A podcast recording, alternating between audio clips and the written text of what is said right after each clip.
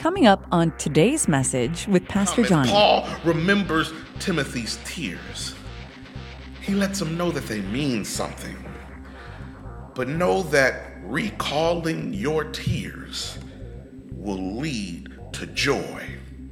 Paul tells Timothy, I know you've cried for a long time, but the Bible also says that weeping may endure for a night, but joy shall come in the morning. Remember what you used to cry over and rejoice that you aren't crying over it now. Remember what used to keep you out at night, but rejoice that now that's a little problem compared to the things that you've got going on. It's a little problem compared to how far you've come. Look back at where the Lord has brought you and realize he's brought you a mighty long way. Remember what you used to cry about and rejoice that you have come out on the other side better.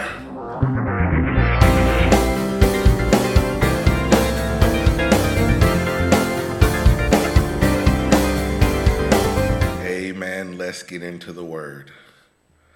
Uh, today's message is going to come from the book of Second Timothy, the first chapter.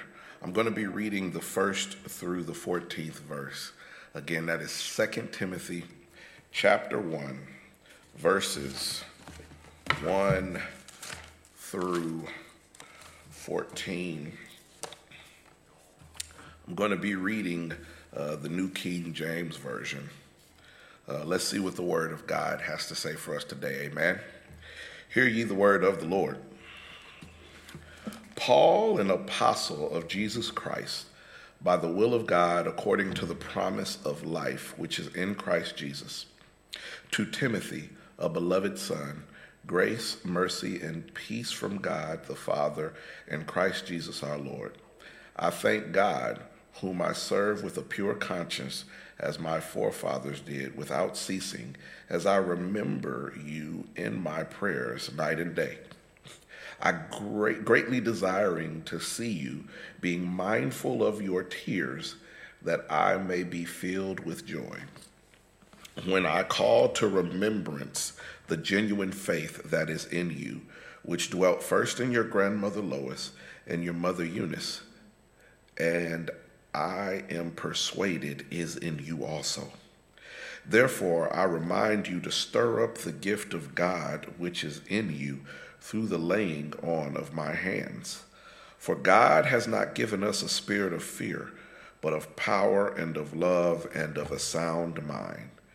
Therefore, do not be ashamed of the testimony of our Lord, nor of me his prisoner, but share with me in the sufferings for the gospel according to the power of God, who has saved us and called us with a holy calling, not according to our works, but according to his own purpose and grace, which was given to us in Christ Jesus before time began, but has now been revealed by the appearing of our Savior Jesus Christ, who has abolished death and brought life and immortality to light through the gospel, to which I was appointed a preacher, an apostle, and a teacher of the Gentiles.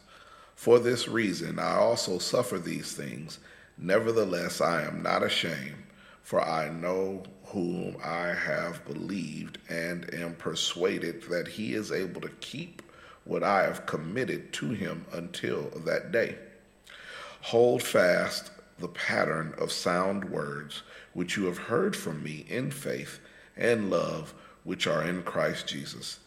That good thing which was committed to you, keep the Holy Spirit who dwells in us. The word of God for the people of God. Thanks be to God. Pray with me, please. O Lord, our God, how excellent is your name. God, we thank you for this opportunity to gather once again and get into your word. The Bible says to study to show ourselves approved, a workman needeth not be ashamed, rightly dividing the word of truth. So, Lord God, I ask that the words of my mouth and the meditation of all our hearts be acceptable in your sight, that we can work under you and not under man in these things. Let your word go forth and touch those who it needs to touch. In Christ's name we pray. Amen. Uh, for the time that we get to spend together today, I'd like to talk a little bit about parting words. Parting words. I am not ashamed to admit that I have learned a lot from my mother and my grandmothers. Uh, my mother taught me how to ride a bike, how to do a front handspring, how to pray, how to read the Bible. I remember sitting at the kitchen table in elementary school in Northampton Village uh, apartments in Indianapolis, Indiana, where uh, my mother showed me Galatians two twenty, where it says, in part that I am crucified with Christ. Nevertheless, I live. It is not I who lives, but the Christ who lives in me. I remember visiting my grandparents during the summer, uh, both my mother's mother and my father's mother. Uh, my grandma Hargrave, my father's uh, mother, lived in Chicago, Illinois, and I remember going to Maple Park United Methodist Church in Chicago. And uh, the rest of the summers, I, uh, the rest of the summer, I would also be in Freeport, Illinois. And I remember my grandma Bruce taking me uh, and my sister to Saint Paul Missionary Baptist Church in Freeport, Illinois. Uh, my mother and my grandmothers have been influential in my development. Um, T D Jakes wrote an acclaimed book uh, called Mama Made the Difference, Life Lessons My Mother Taught Me. And in that book, Bishop T D Jakes says, mamas teach us to believe in God. He comments, uh, so much in our lives begins with believing. Love, peace, growth, change, destiny. I'm so thankful that my mother always taught me to believe. She taught me to believe in God, and she taught me to believe in myself. Uh, the strong tide of my mama's many lessons flow out of the current of these two streams. We all have people that we can call upon, uh, if not our biological mothers or grandmothers, some maternal influence that's been to us, that has gotten us where we are today, and, and would hope that when we go out into the world and deal with other people, that we carry ourselves like those people who have influenced us. And, and, and we see the influence of a mother and a grandmother in Scripture here in Second Timothy uh, one. Timothy is Eunice's son and Lois's grandson, both Jewish women. If you read Acts sixteen, it tells us that Timothy's father is Greek, but we're not sure whether or not he was a believer. So here you have a pastor getting a letter from his mentor, and this pastor has grown up in a mixed family. And not only has he grown up in a mixed family, he's in a mixed situation. This is around, some scholars believe, uh, sixty-seven A D, and Paul is doing jail time in Rome for the second time under Nero, an emperor whose days were almost ending. Uh, Nero would die about a year later after Paul in sixty-eight A D, and, and, and Nero had been an uh, emperor since fifty-four. And it had not been a smooth ride. Uh, the Great Fire occurred in sixty-four, where almost seventy percent of the city had burnt down. And the people blamed the Christians for burning their city down. The Christians didn't burn the city down, but they got the blame for it. Can you imagine a community blaming a disaster on a specific group of people? Can you imagine a community blaming somebody and then turning around and abusing them based off of that lie? uh, maybe lying on them and saying they caused a disaster. Can you imagine uh, someone uh, being blamed because of their race or ethnicity uh, or religion uh, because something bad happened to their town, their country, their economy? And so somebody's got to blame. Can you imagine that? And the Christians were an easy target for abuse because they weren't the people that fit in. Christianity was not anywhere as near as popular back then as it was, as it is now. And so they blamed the foreigners for the catastrophe. They blamed the outsiders for the catastrophe. They blamed the people who were different. If you weren't around, everything would be great. I'd still have my job and everything would be perfect. Yeah, right.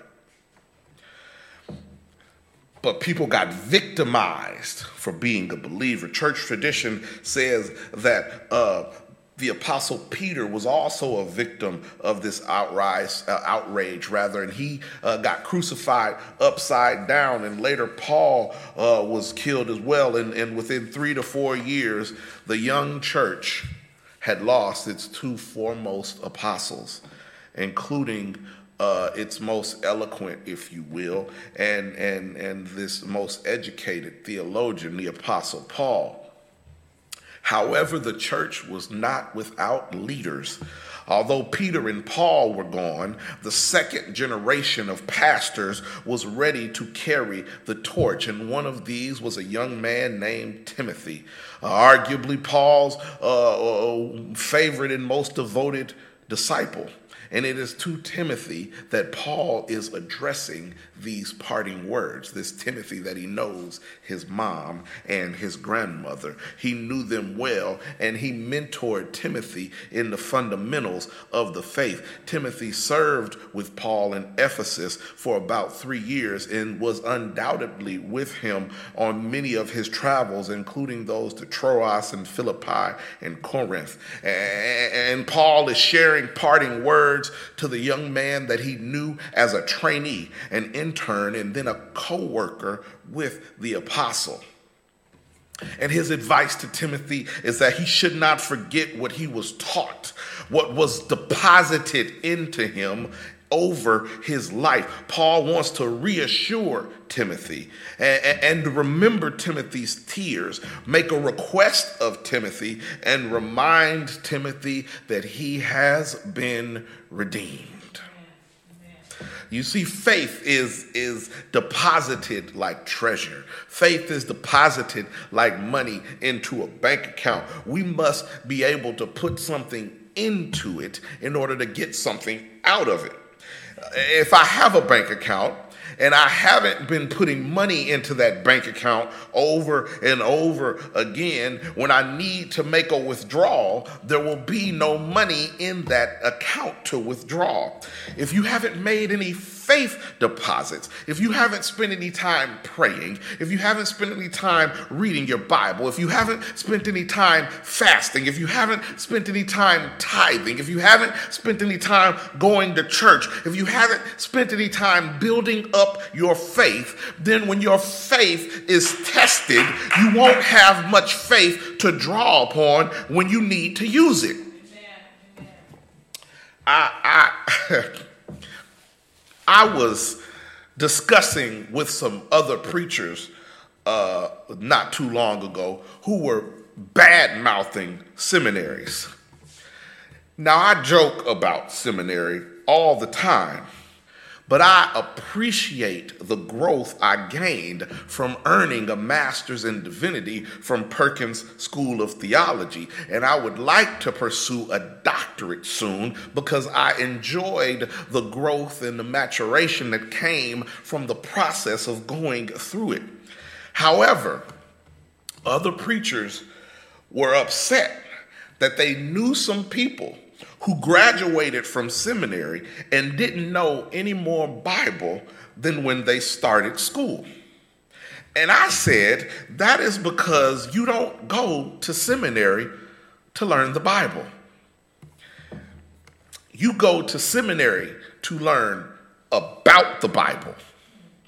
Uh, uh, uh, you don't go to seminary to learn faith.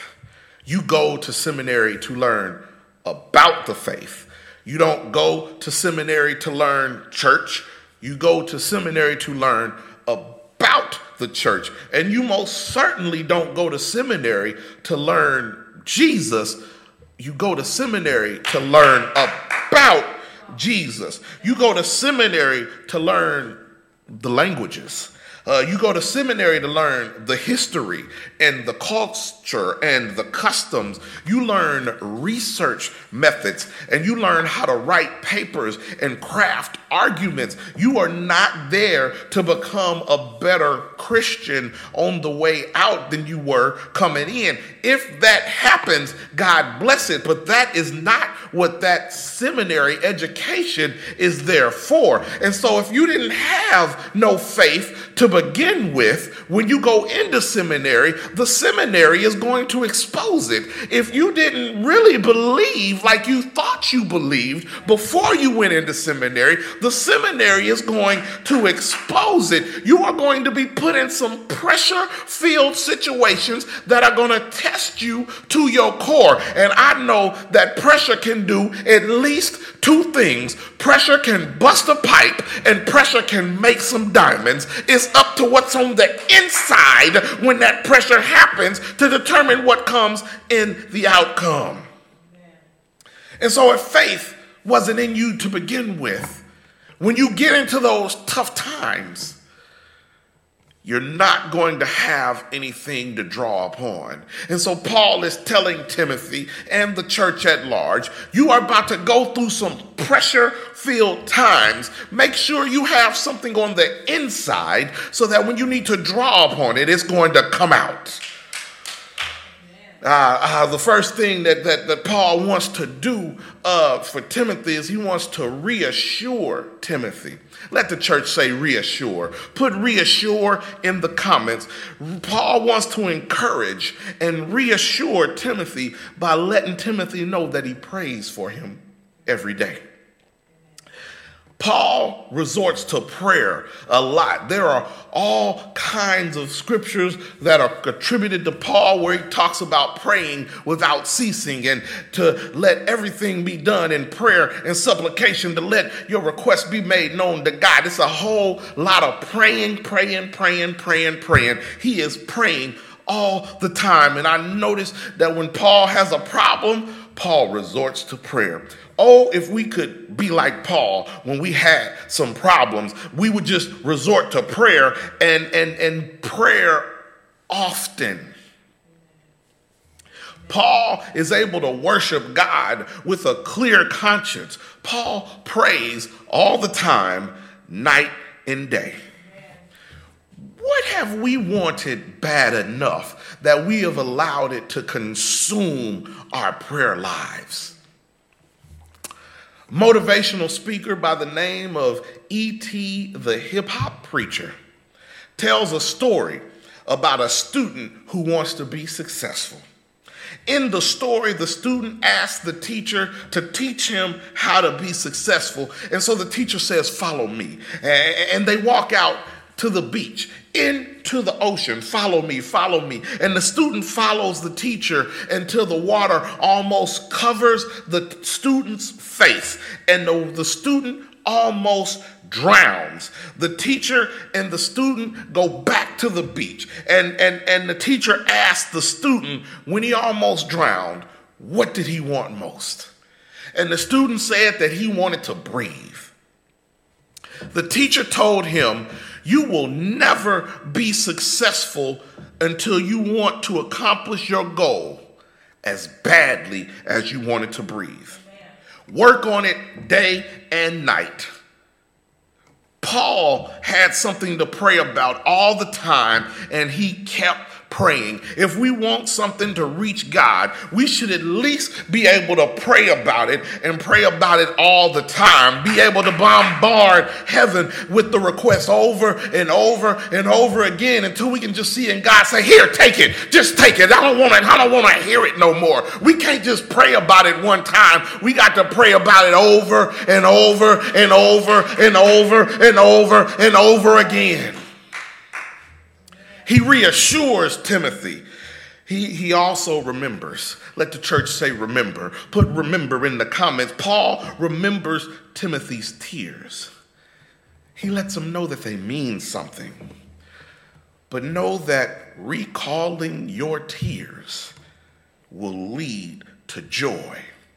Paul tells Timothy, I know you've cried for a long time, but the Bible also says that weeping may endure for a night, but joy shall come in the morning. Remember what you used to cry over and rejoice that you aren't crying over it now. Remember what used to keep you out at night, but rejoice that now that's a little problem compared to the things that you've got going on. It's a little problem compared to how far you've come. Look back at where the Lord has brought you and realize he's brought you a mighty long way. Remember what you used to cry about and rejoice that you have come out on the other side better.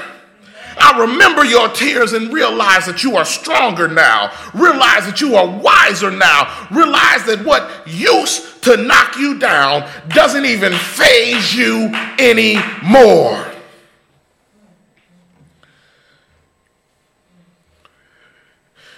Reassure, remember, and then Paul makes a request of him.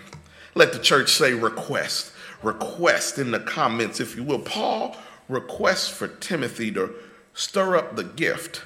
Uh, uh, some translations would better say rekindle the gift.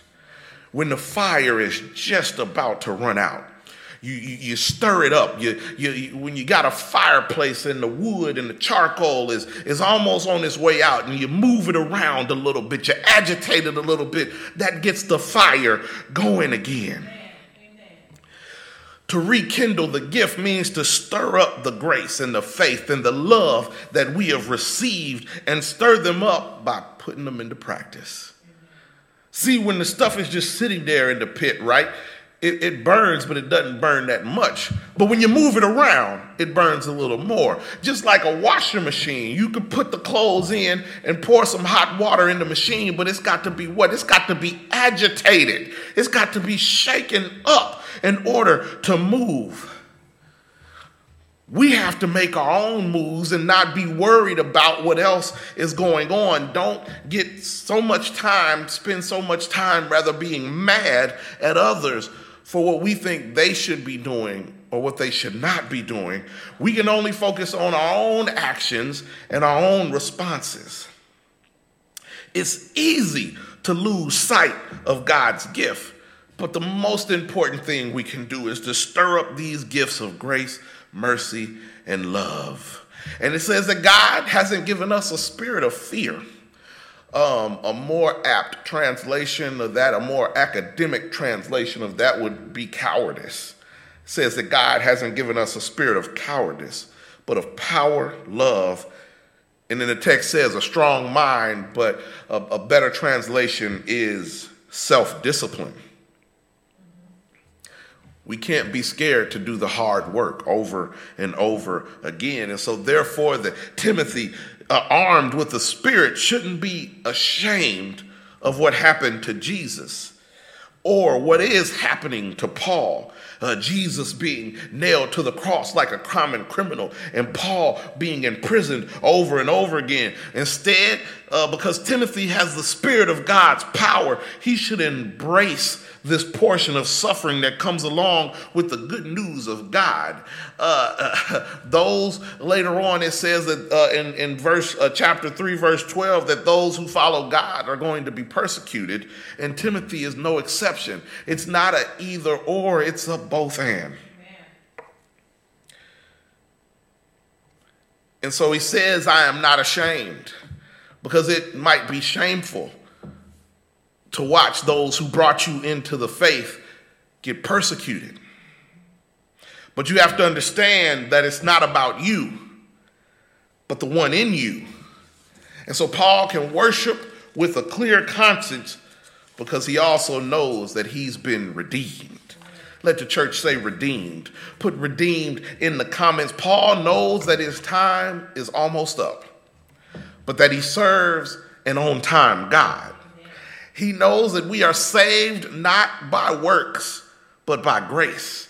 That we can trust in Christ Jesus because he's already done the job of saving us. I am washed in the blood of the crucified Lamb, so I am all that God says I am. It's not because I've been faithful. It's not because I've been the one that could work my way into heaven. No, no, no, no, no, no, no. While we were yet sinners, Christ died for us. Christ gave himself up for us so that we might have access to eternal life. Amen. Amen. We didn't earn this. And because we didn't earn it, that might be a way for some people to try to pretend like we need to be ashamed. But that makes it all that much greater, because I know I didn't earn it, and I know nobody else earned it. We are all sinners saved by grace. God loved the world so much that his only begotten son was willing to give himself up for us so that we could have access to eternal life. When you are redeemed, you are claimed by somebody that has the ability to take care of your debt. And that is what Christ did for all of us all the way on Calvary. In the name of the Father, the Son, and the Holy Spirit, the doors of the church are open, and we invite you to come. Pray with me, please. O Lord our God, how excellent is your name in all the earth. We thank you for every good and perfect gift that comes from above. We thank you for this word that went forth. We thank you for those who heard it and those who will hear it later, that they will get some reassurance, Lord God, that they will uh, recall their tears, that they will handle their requests and know that they are redeemed by the blood of the Lamb. Lord God, let this be a seed that is planted in good soil and produces a great harvest, thirty, sixty, one hundred fold. Let your Holy Spirit do its holy work through your holy people in your holy church for your holy kingdom. It is in your Son's precious, perfect, powerful name, Jesus the Christ, we pray. Amen.